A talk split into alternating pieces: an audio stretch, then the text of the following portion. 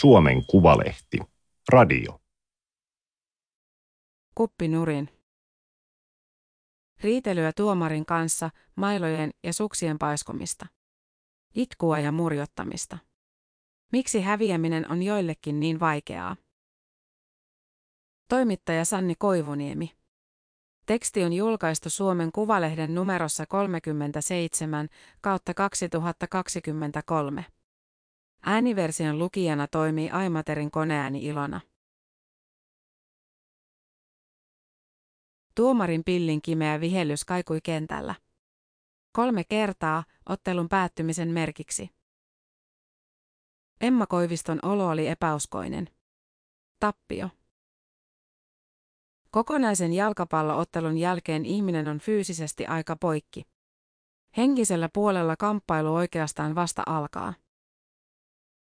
Koivisto tunsi, että hän oli henkilökohtaisesti pettänyt katsojat. Ala-asteaikainen ystävä oli katsomassa hänen peliään ensimmäistä kertaa. Näki sitten tällaisen suorituksen.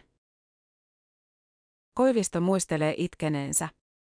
Tai oliko se itkua vai kiukun kyyneleitä?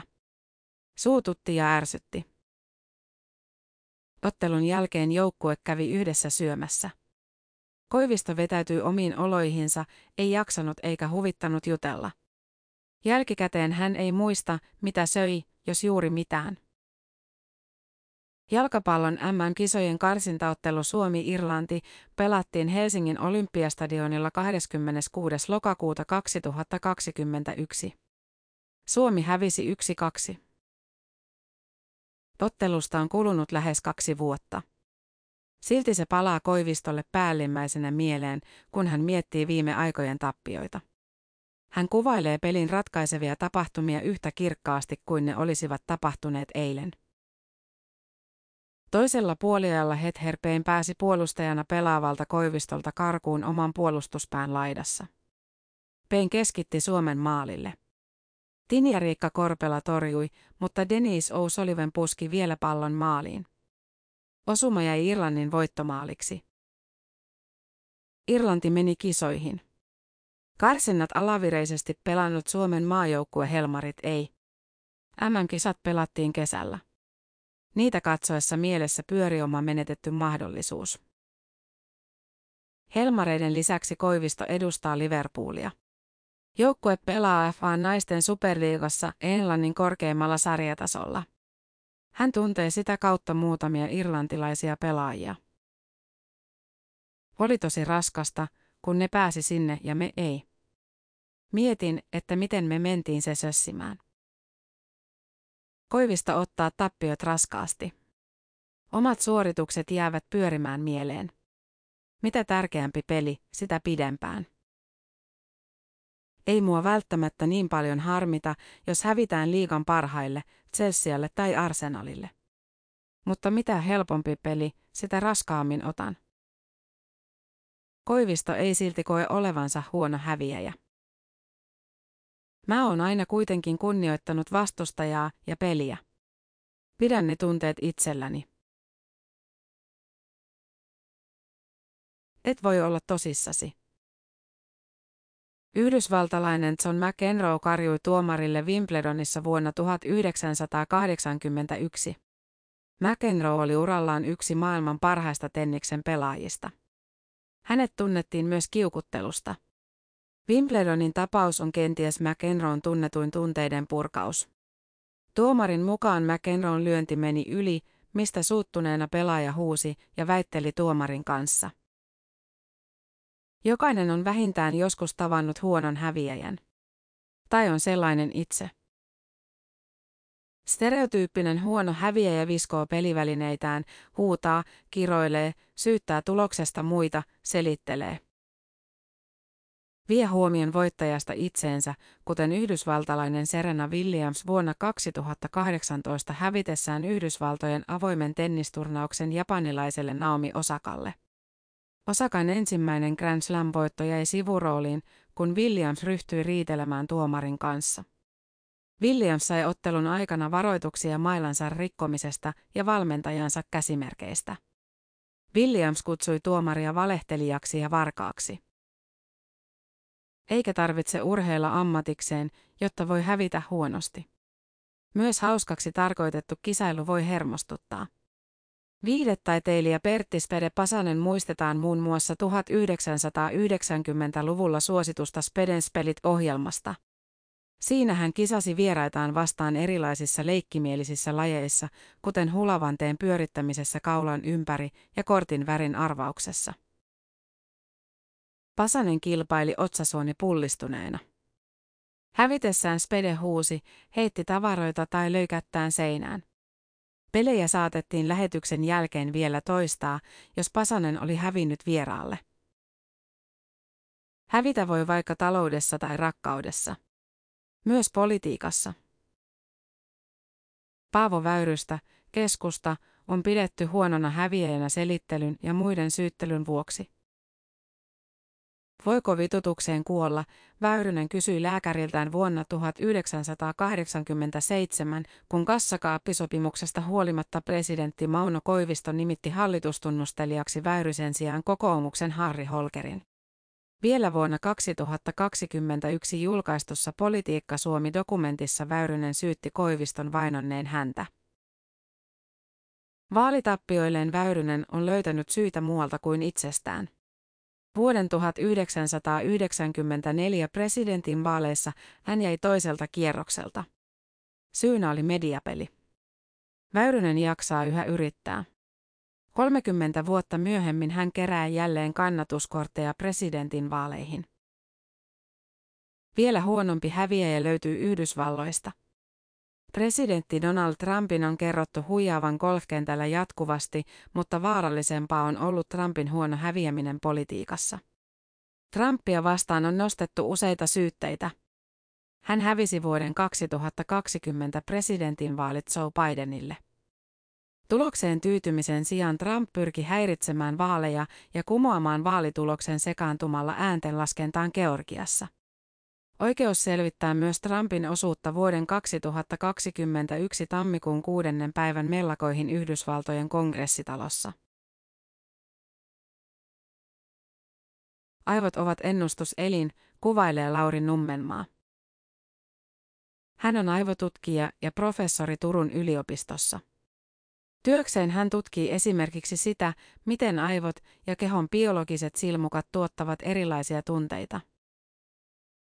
Tyvitumakkeet sijaitsevat syvällä aivokuoren alla. Ne ohjaavat ihmisen motivaatiota, halua tehdä asioita ja palkkioiden kokemista. Tyvitumakkeet pyrkivät ennustamaan, mitä ihmiselle käy esimerkiksi pelissä tai sijoittaessa. Kun ihminen odottaa, että jokin asia onnistuu, ja näin käy, ennuste toteutuu. Silloin aivojen mielihyväalueet sykähtävät ja tuottavat nautinnon kokemuksen. Kun ennusteessa sitten tulee moka, ihminen odottaa voittoa, mutta häviää, tyvitumakkeisiin välittyy voimakas virhesignaali. Se käynnistää epäonnistumisen ja pettymyksen kokemuksen. Mitä epärealistisemmat odotukset, sitä suurempi pettymys. Tappio voi aiheuttaa kipuun verrattavan reaktion samoilla alueilla kuin todellinen kipuaistimus. Silloin vireystilaa säätelevä talamus, tunteiden voimakkuutta säätelevä mantelitumake, otsalohkon alueet, aivosaari ja tuntoaivokuori aktivoituvat. Voiton tuottama euforia on lyhyempi kuin häviön aiheuttamat kurjat tunteet. Aivot toimivat monilla aikajänteillä, millisekunneista kymmeniin vuosiin. Yleensä häviämisen aiheuttama mielipahakin on lyhytkestoinen. Mutta jos meillä on riittävän isot panokset ja elämä muuttuu tappiosta riittävästi, niin saattaa tulla ihan pidemmän aikaskaalan suru tai masennusreaktio, Nummenmaa sanoo. Häviön aiheuttamat epämukavat tunteet ovat osa aivojen palautesilmukkaa, joka on kehittynyt evoluutiossa ohjaamaan ihmisen toimintaa. Kun ihminen epäonnistuu, palautesilmukan tuottamien ikävien tunteiden on tarkoitus ohjata hänet toimimaan jatkossa eri tavalla. Mielihyvä taas neuvoo jatkamaan samalla tavalla. Ihmisen tulisi siis häviön hetkellä joko oppia paremmaksi ensi kertaa varten tai välttää seuraava kerta. Pitäisi ajatella, että nyt hävittiin, tuntuu kurjalta, mitä pitää tehdä ensi kerralla paremmin. Huono häviäjä vain menee toistamaan virheitä samaan tilanteeseen uudestaan, Nummenmaa sanoo. Mutta miksi häviäminen on joillekin vaikeampaa? Miksi toinen jää vellomaan tappioita viikkokausiksi, kun toinen unohtaa ne hetkessä? Se on monitasoinen kysymys, vastaa Paula Heslef. Heslef on sertifioitu urheilupsykologi ja yrittäjä, joka on perehtynyt suorituskyvyn psykologiaan. Hänen asiakkainaan on muun muassa huippuurheilijoita ja valmentajia. Kyse on osin persoonallisuudesta. Jo lapsuudessa voidaan havaita, että toisilla on voimakkaampi taipumus verrata itseään muihin, toiset vertaavat lähinnä itseensä. Useimmat ihmiset tekevät vähän kumpaakin, mutta kilpailuhalukkuus johtuu toisiin vertailusta. Myös elämän aikana saatu palaute, kasvatus, opetus ja valmennus muovaavat ihmisen suhdetta voittamiseen ja häviämiseen. Jos kotona palkittiin hyvistä arvosanoista tai ruokapöydässä ensimmäinen kysymys oli, montako maalia teki, ajatusmaailma muovautuu menestyskeskeiseksi. Itsetunto kietoutuu voittamisen kanssa yhteen. Sitä rupeaa linkittämään minäkuvaan, että olen tärkeämpi, kun suoriudun hyvin tai voitan. Häviämisestä tulee vaikeaa, kun kokee silloin olevansa vähän huonompi ihminen. Myös Lauri Nummenmaa puhuu persoonallisuudesta. Noin 50 prosenttia persoonallisuudesta on periytyvää. Keskeinen tekijä on riskinottohalukkuus. Jos välttää riskejä, kokee harvoin tappioita. Riskejä karttamalla ei myöskään pääse käsiksi suuriin voittoihin. Myös ihmisen oma pystyvyyskäsitys vaikuttaa. Osa ihmisistä osaa arvioida tarkasti omat taidot. Toiset ovat siinä aivan surkeita, Nummenmaa sanoo. Kiukun tunteet ja aggressio tappiotilanteessa liittyvät usein ylioptimistiseen uskoon omista taidoista.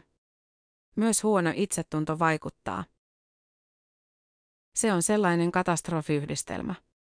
Epäonnistuminen on iso kolaus, kun kuvittelet itsestäsi liikoja ja samalla olet herkkä sille, miten pärjäät muiden silmissä. Emma Koiviston lapsuuden perheessä oltiin superkilpailullisia, kaikesta kisattiin.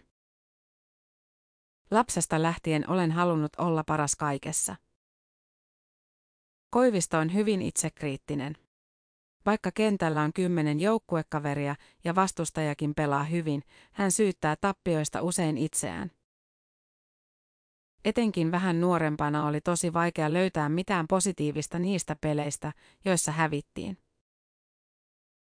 Ammattiurheilijalle, kuten Koivistolle, häviöistä murehtiminen vaikuttaa luontevalta. Mutta usein huonoihin häviäjiin törmää kaveriporukan lautapeli illassa tai harrastejoukkueissa. Koivistollakin häviäminen ottaa koville jalkapallokenttien ulkopuolella. Mua harmittaa aina kun häviän. Ei ole väliä onko se mun ammatti vai ei. Viime kesänä hän pelasi ystäviensä kanssa padelia. Olin aika huonolla tuulella hävityn pelin jälkeen. Ehkä noin kymmenen minuuttia, kyllä siitä nopeammin pääsee yli. Samat mekanismit vaikuttavat, oli kyseessä ammattiurheilija tai tavallinen pelaaja, Teslef sanoo. Satunnaisella pelailijalla kyseessä voi olla myös harjoituksen puute. Parhaimmillaan ammattikilpailu tekee voittamisesta ja häviämisestä rutiinia. Häviäminen ei välttämättä tunnu hyvältä, mutta ei ole yhtä ravisuttavaa. Ehkä jos me pelattaisiin lautapelejä joka ilta, häviäminen alkaisi tuntua helpommalta. Koivisto ei muista tavanneensa jalkapallokentillä kovin huonoja häviäjiä. Toisinaan valmentajat saattavat potkia juomapullotelineitä. Suomalaiset Koiviston itsensä tavoin tuntuvat kuitenkin olevan erityisen kriittisiä ja miettivän tappioita enemmän.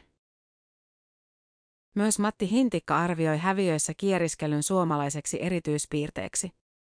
Hintikka on urheilun ja liikunnan kulttuurikeskus Tahdon tietopalvelukoordinaattori. Tappioista ei vain siirrytä kohti seuraavaa kisaa, kuten ehkä muualla on tapana.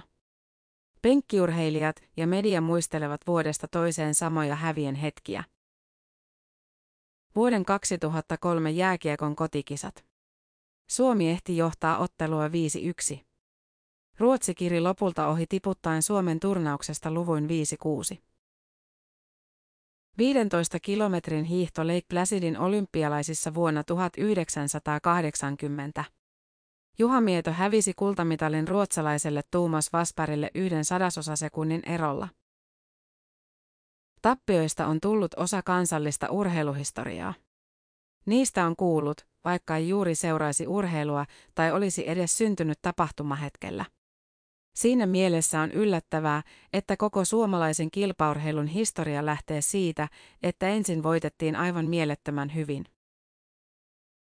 1920-luvulla Suomi oli maailman parhaita urheilumaita. Yleisurheilussa vain Yhdysvallat oli parempi. Juuri itsenäistyneelle maalle menestyminen oli tärkeää. Suomalaiset tottuivat ajattelemaan, että urheilussa olemme muita parempia. Toinen maailmansota sotki kuviot. Suomalaiset oppivat selittämään häviöitä hävittyään kaksi sotaa. Hintikka siteeraa Väinö Linnan tuntematonta sotilasta, sosialististen neuvostotasavaltojen liitto voitti, mutta hyvänä kakkosena tuli maaliin pieni sisukas Suomi. Vaikka hävittiin, niin silti vähän voitettiin. Mikä oli sinänsä totta, kun itsenäisyys säilyi. Suomi alkoi hävitä myös urheilussa. Ykköslaji yleisurheilun menestys muuttui vähitellen satunnaiseksi. Häviämiseen totuttiin luontevasti, kun elämässä oli tullut suurempiakin pettymyksiä. Se ei kuitenkaan tarkoittanut, että urheilu olisi menettänyt merkitystään. Sodan jälkeistä puhetapaa piti opetella käyttämään myös urheilussa. Kun Mieto hävisi kultamitalin sadasosalla, hän kävi taputtamassa Vasparia selkään.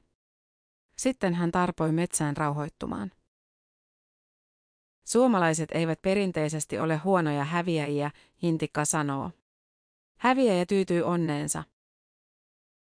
Hänen mielestään kulttuuri juontaa juurensa aina Saarijärven Paavoon, kansallisrunoilija I.L. Ruunepärin samannimisen runon hahmoon. Halla ja tulvat vievät Paavon sadon vuodesta toiseen, mutta Paavo luottaa Jumalaan ja jatkaa ahertamista. Kun aitajuoksija Arto Brykare sijoittui EM-kisoissa toiseksi vuonna 1986, hän pyyhki kisan jälkeen kyyneleitä paitaansa. Se oli vielä harvinaista tunteilua. Brykare on myöhemmin kertonut saaneensa haukkumakirjeitä.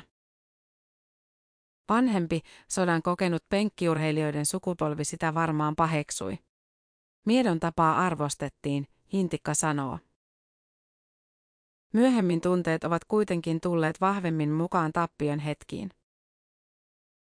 Suuri yleisö ymmärtää nykyään paremmin pettymyksen tunteet. Suomalainen miesurheilija voi TV-haastattelussa itkeä, vaikka julkinen tunteiden ilmaisu ei vieläkään olisi muuten miehille helppoa. Huonoja häviäjiä Suomessa ei oikein suvaita.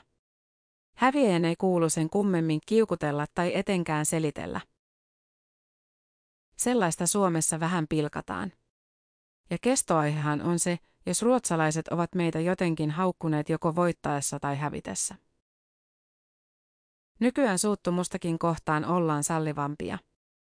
Hiihtäjä Iivo Niskanen on kiroillut ladulla ja paiskonut suksiaan huonosti menneen kisan jälkeen, mutta ei ole tullut leimatuksi huonoksi häviäjäksi. Olympiavoittajan käytöstä tosin saatetaan katsoa hieman sormien läpi.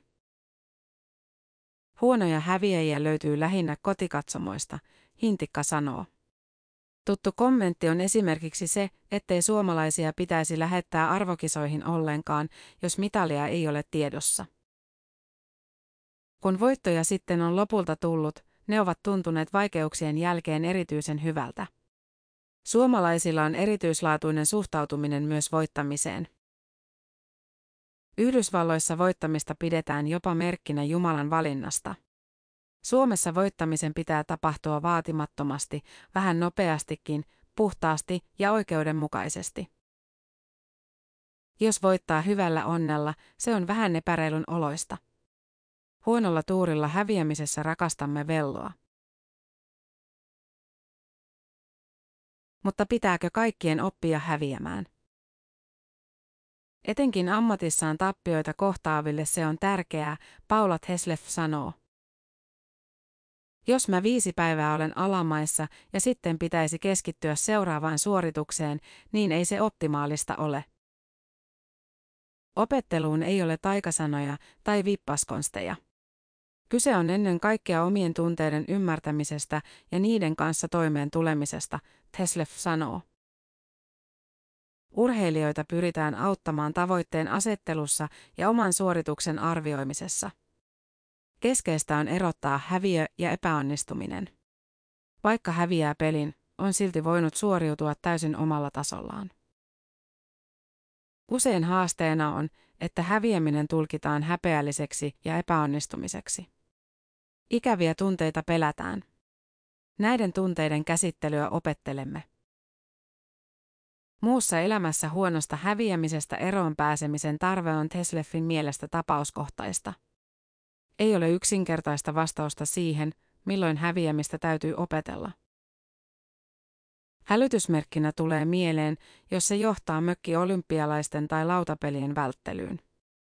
Jos häviäminen on niin vaikeaa, että se kaventaa elämää. Huono häviäjä voi risoa ystäviä, jotka joutuvat seuraamaan kiukuttelua. Jos ystävyyssuhde on sen tasoinen, voi häviöstä hermostuneelle huomauttaa, että tämä olikin aika iso juttu sulle, haluatko jutella?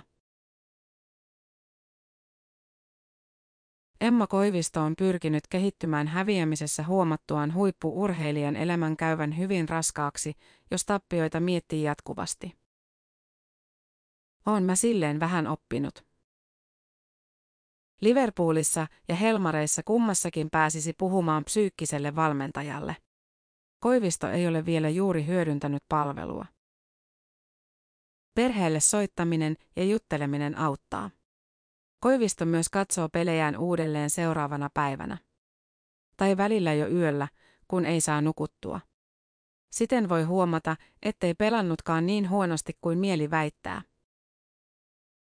Kaikkea harmitusta ei kuitenkaan ole Koiviston mielestä tarpeen poistaa. On myös hyvä, että häviäminen ärsyttää. Silloin sillä, mitä tekee, on merkitystä. Miksi sä muuten haluaisit edes kilpailla, jos sua ei kiinnosta, häviätkö? Tämä oli Suomen Kuvalehden juttu, Kuppi Nurin. Ääniversion lukijana toimi Aimaterin koneääni Ilona. Tilaa Suomen Kuvalehti osoitteesta suomenkuvalehti.fi kautta tilaa.